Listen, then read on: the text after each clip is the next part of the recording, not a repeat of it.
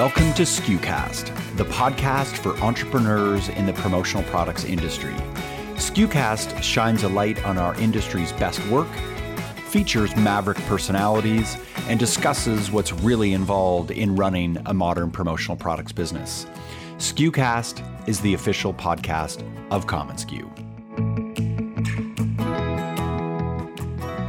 This year, many distributors are in the process of rethinking their brand strategy and their visual identity, including, of course, their digital presence. And whether you are doing this or not, there are some big changes coming with Google Analytics on July 1st that everyone needs to act on now, which is why we invited our in house expert on digital marketing, Luke Williams, to the SKUcast to talk about these topics. Luke is a digital marketing specialist in web enhancements, Google Analytics, paid and organic search, and more. And today, we talk about a few different topics one, what he considers the most important elements on your website. Two, which factors can affect the performance of your site the most. Three, whether to outsource to a specialist like Luke or bring that expertise in house. Four, where to make your biggest investments. And finally, we talk about the potential impact of AI on search. Hi, friends. I'm Bobby Leahy, Chief Content Officer at commonsku. To help even further with this topic, this week we published on our community page an article featuring even more tips by Luke. The article is about the three steps you can take to unlock an effective website design. So, my recommendation is listen to this episode first to hear Luke's suggestions, and then visit community.commonsku.com, where we have a blueprint for the three step process to get you started. Today's episode is brought to you by commonsku, the work from anywhere platform that powers your connected workflow, enabling you to process more orders and dramatically grow your sales. To learn more, visit commonsku.com. Now, here's my chat with Luke. Luke, welcome to the program. Hey, Bobby, it's nice to be here. Yeah. Hey, you hop on a site, and as someone who optimizes websites, as I read in your bio in the intro, what's the first thing you notice, good or bad?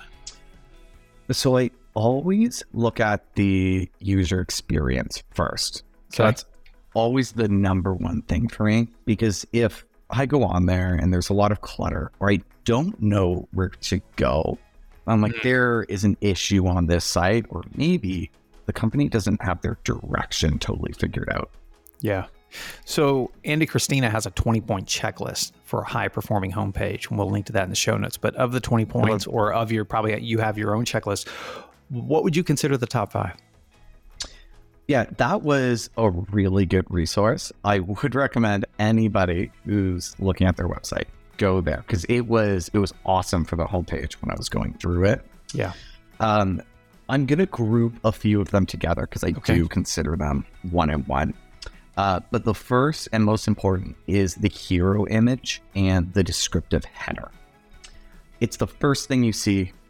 You want that to be clear and get the image across right away. The second is the brief intro, and I combined that with any visual evidence you have because those usually go hand in hand as well. Okay. Uh, the third being the navigation menu.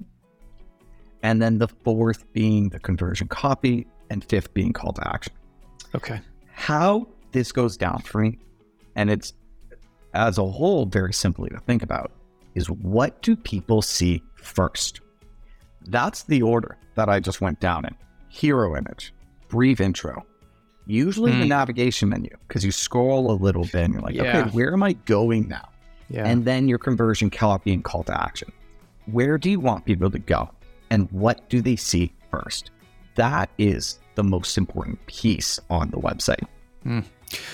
what kinds of tools do you use? Talking about let's shift to the just analytics itself and to analyze a website's performance. Can you give us an example?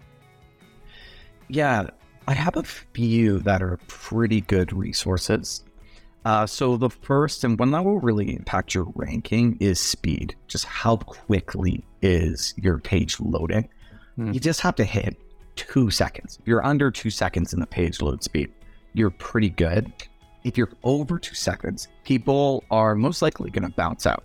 Yeah. Because they're like, it's not responsive. So I have a website for that just called pagespeed.web. Uh, we can link that as well. Yep. Um, and the second good one is this website called Wave. It's actually for um, making sure that your website is optimized for people with disabilities. And it's making sure that you don't have too high of a contrast. uh, on your text. But what it also does is show you if you have alt text or if you have the right uh, hierarchy down on your website. So it's actually really good for just a double check on do I have all of my, uh, am I crossing my T's and dotting all my I's? Yeah. You know, speaking of alt text, there used to be all these ways to game a website. Google gets smarter and then people game it and then Google gets smarter and it's become far more authentic craft, I think, than it used to be. What kind of nerdy Luke things are you withholding because you because you specialize this, and maybe our audience doesn't? So I asked this sort of get inside your head. Maybe the technical aspect won't we you know we won't become experts like you, but it can open our minds to some new terms or things. What about what do you what's in your toolkit, and and give us a breakdown of some of the more intense technical things that you would consider thing that I look at the most for all of this tech pieces is Google Analytics.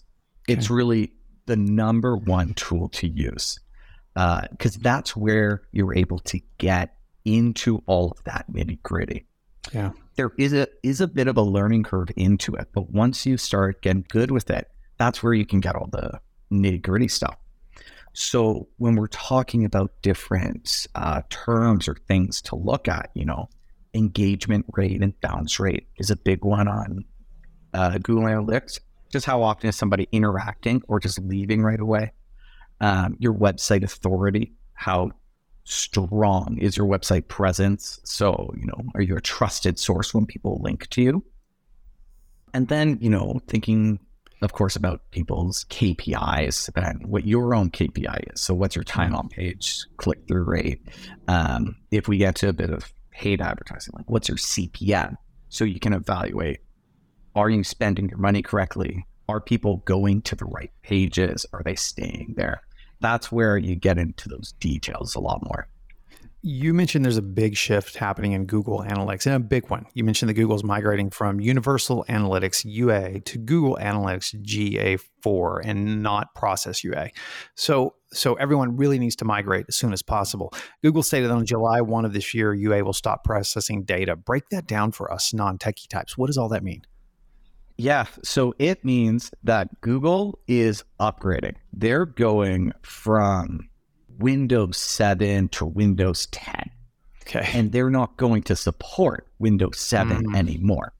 So, what that means is on July 1st, if you go into Google Analytics Universal, so uh, Universal Analytics, you'll have all of your past data, but then you'll just show zeros forever. Ooh. They're not wow. going to take any more of that data. Okay. They're doing a complete shift to GA4 and on July 1st, GA4 is the only thing that you'll be able to use to for Google to look at that data. I got it. So Universal will give me my historical, but I'll basically have a blank slate uh, when it comes to anything future. Nothing will show. Exactly. That's what it means by will stop processing data.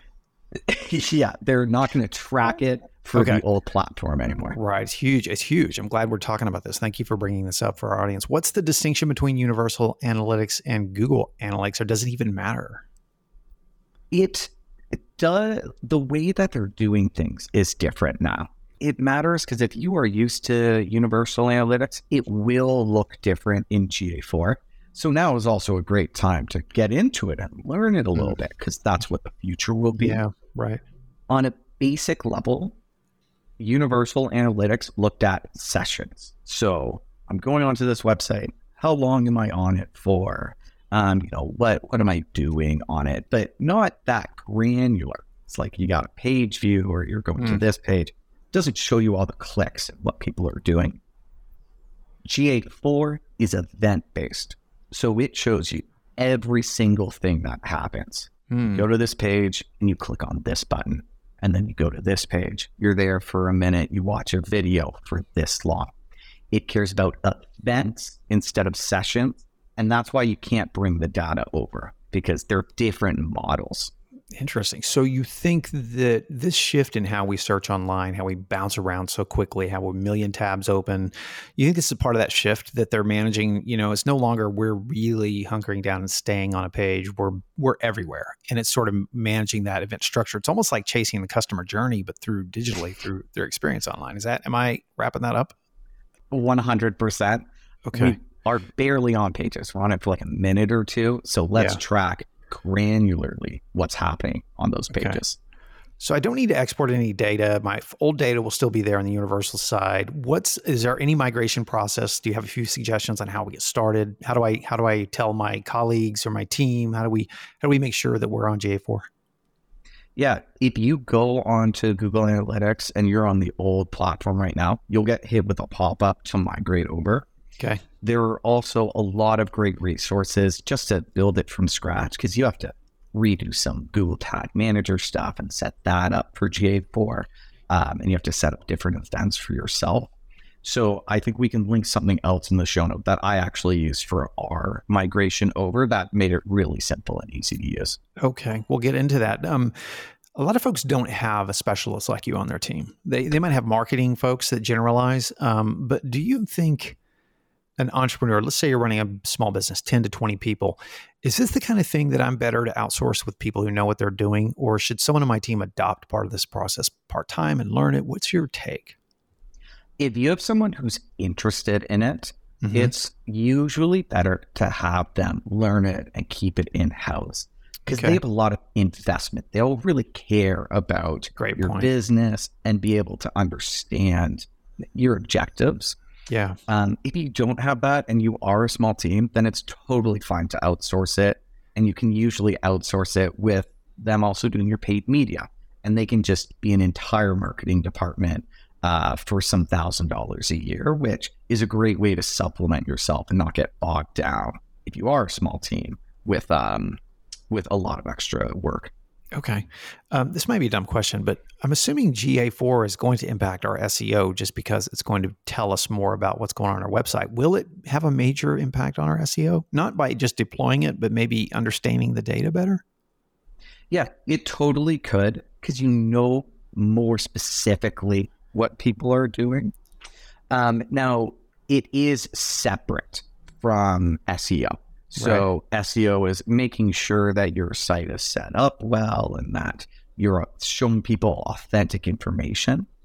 Uh, so a big, just a signal that you might be off could be your bounce rate. And that's where GA4 could help out a little bit and say like, okay, um, you know, why are they bouncing out? What page are they going to? And mm. are they even scrolling? that's the information you could use to improve your SEO. A recommendation you had was the Analytics Mania. Um, is that that's, is that the resource you were mentioned? We'll link to that website, and uh, there, there's a YouTube channel, really good YouTube channel as well. Yeah, that's the one. I watched their videos, and they were all okay. free on YouTube, and I was just skipping through the different pieces that I needed. Yeah. Uh, but I did, you know, hit some obstacles while I'm doing the migration and I was just able to search on their site, and the he was hitting the answers right away, which usually you have to go to a few different places. Yeah, so that's was, really good. It was awesome. Yeah. Speaking of the investment, how much time and energy should we be spending on our websites in the age of Twitter, TikTok, and IG, and now AI? I mean, can an argument be made that? I know this is a dumb question, but is can the argument be made that it's not as crucial now? This is actually a really interesting one and I take it back to one of my favorite shows. It's Shark Tank. On Shark Tank, they'll always ask, or often they'll ask, is this a product or is it a brand? And if mm. you're a product, then you might not need a website. You just need a storefront because you're just trying to sell one thing. So you're trying to go big on TikTok or on Instagram. You're going viral to push this sale of a product of a product. Yeah. If you are a brand it's really worth your while to have a website because your website is where you tell the story of your business. Mm. You show your value add that you're more than just a product. You can really supply your clients with different resources and different advantages. So to be able to control your story on your own site and have one spot where everybody goes to, that's really, really valuable. I thought I would just ask it. I, I, know it sounds obvious, but also it's a platform you own as opposed to someone else owning um, everything else. And so, um, are, are what are the hidden investments to making a really good website experience great? Is it is it are we spending more time in design, analytics, back in development, SEO? I mean, that's a really general question, but I'm trying to give folks a handle on as there are a lot of folks are rebranding and actually repositioning their brand strategy, and so they're going through this process, and many have already just done it or they're about to do it. Um, where would you encourage them to spend most of their time and energy with the biggest ROI? Yeah, the first thing would be design and user experience. Okay. So, do people enjoy going to your website and are they getting the information that they need? If that's not true, then your back end stuff won't matter because you're right. having no traffic to your site. Yeah, great. So you want to like doing a rebrand is totally fair.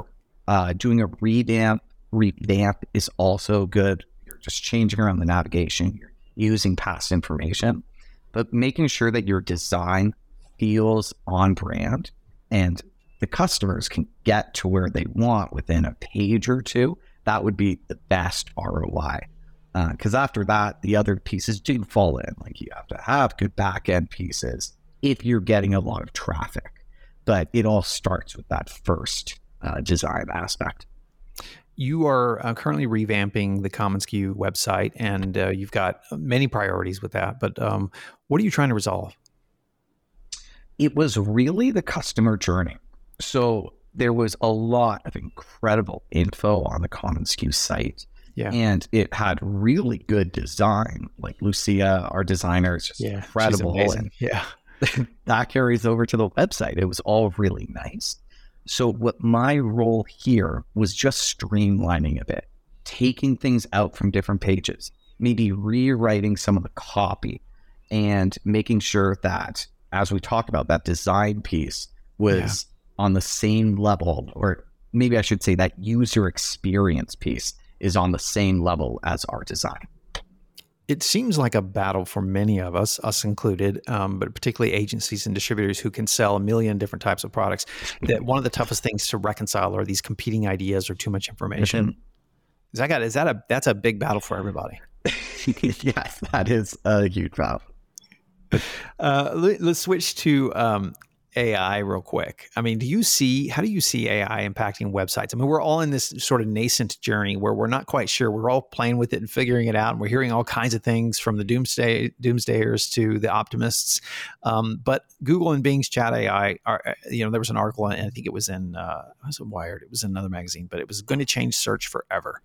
And if so, what's your gut on potentially how it would change search? Yeah, it's um it's kind of a twofold for me. So I think your website will always be very important. So you yeah. should still have a website because when people do find you, you want it to be on brand. The search aspect is interesting because uh, I'm not sure how it'll operate as nobody does into the future and how it will evolve. Uh, but my basic thought on it is that like ChatGPT is actually just trying to do what or could do what Google is doing with Google yeah. search engine. It's just a way more sophisticated version of it. So where I'm at is, you know, you still have to have your good keywords and your yeah. good you still have to have those same general principles because that's what chat gpt i think will go off of yeah and then if you have a strong website chat gpt is able to go through it see what you're about, they're more likely to recommend you if somebody's looking for a product search. So I don't think it's that disruptive right now, but right, right. Um, it will definitely have an impact on how people find you. I noticed yesterday, just in my own user experience, and this is just my experience, that I'm using Notion on occasion. And inside Notion, there's an AI option where you can do research, right? So I can say, I can ask it whatever I'm what, whatever document I'm working on. And then mm-hmm. um, in Reader, uh, Readwise is a Reader product, which is like a Pocket competitor. They have a thing called Ghost Reader, and you can actually ask the article questions. So whatever article you read, and it was reading this really intense tech article with Kevin Kelly, and there were terms I didn't understand. It was in line, right? so that was like a that was pretty cool experience. I didn't have to go jump out and go anywhere. I didn't have to disrupt my own workflow. So there could be some potential changes down the road. I don't know. I I, I totally agree with you. Not that I have any expertise like you do, but I, it, having our own property, having our own domain, is still going to be vital going forward. Mm-hmm. Owning it and being able to say what you want to say on it yeah. is yeah. so important. So yeah, somebody just like for commonsku, if they're like, "What is Common good for? What's its use?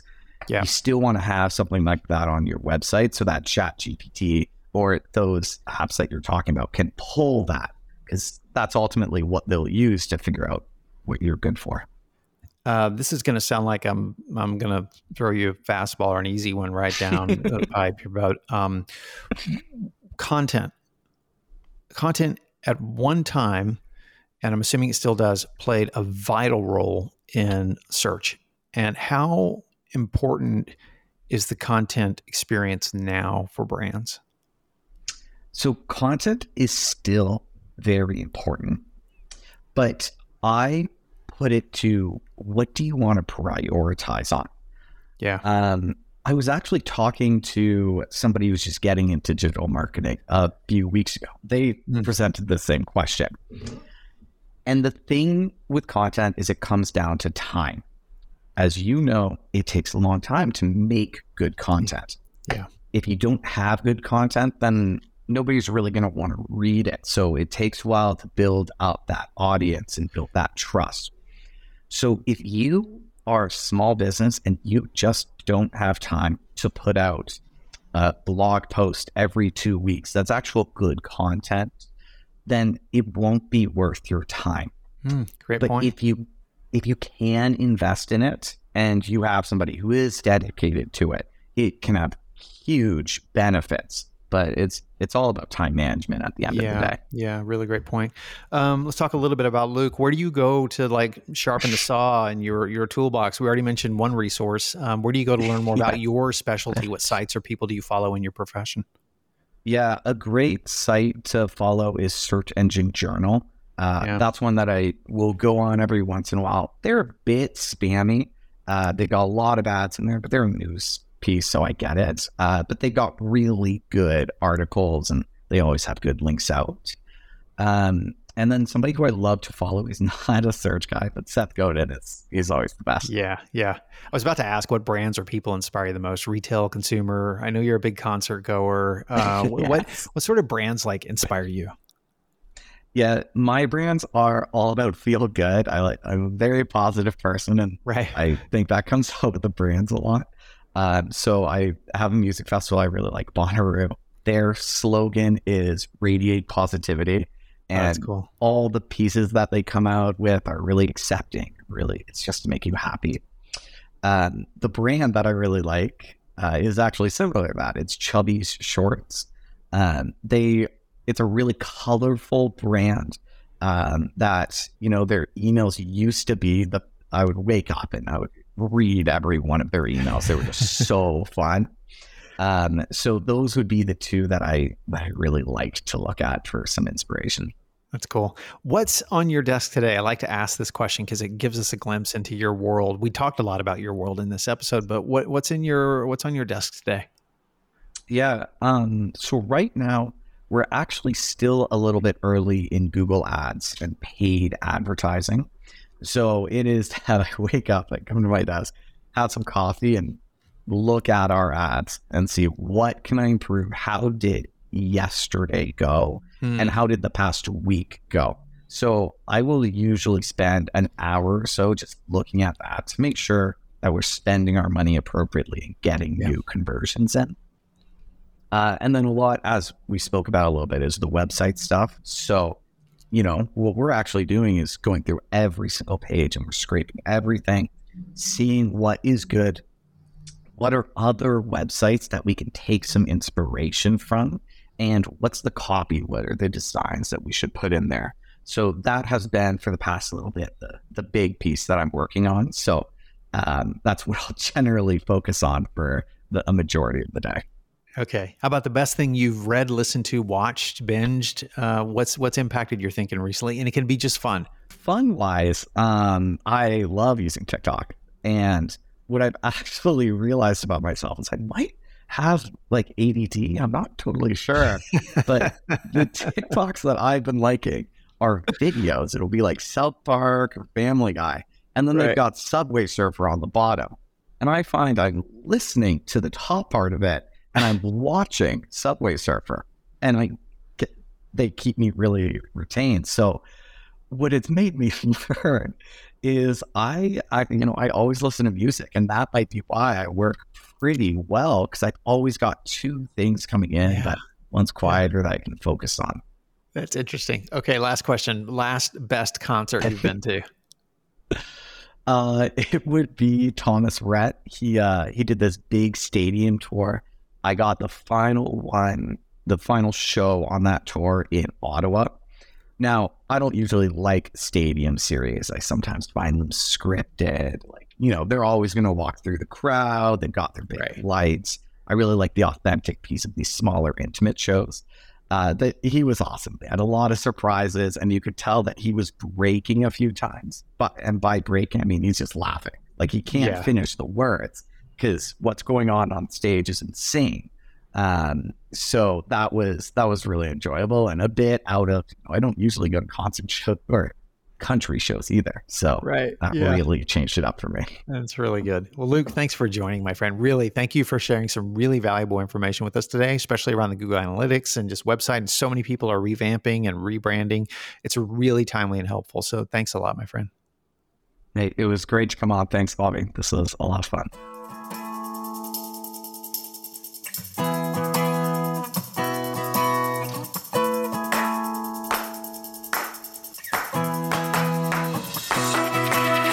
Thanks so much for tuning into this episode of SKUcast. Be sure to keep up with our latest content by subscribing to SKUcast on iTunes or to our blog at community.commonsku.com. Until next time, friends, thanks so much for listening.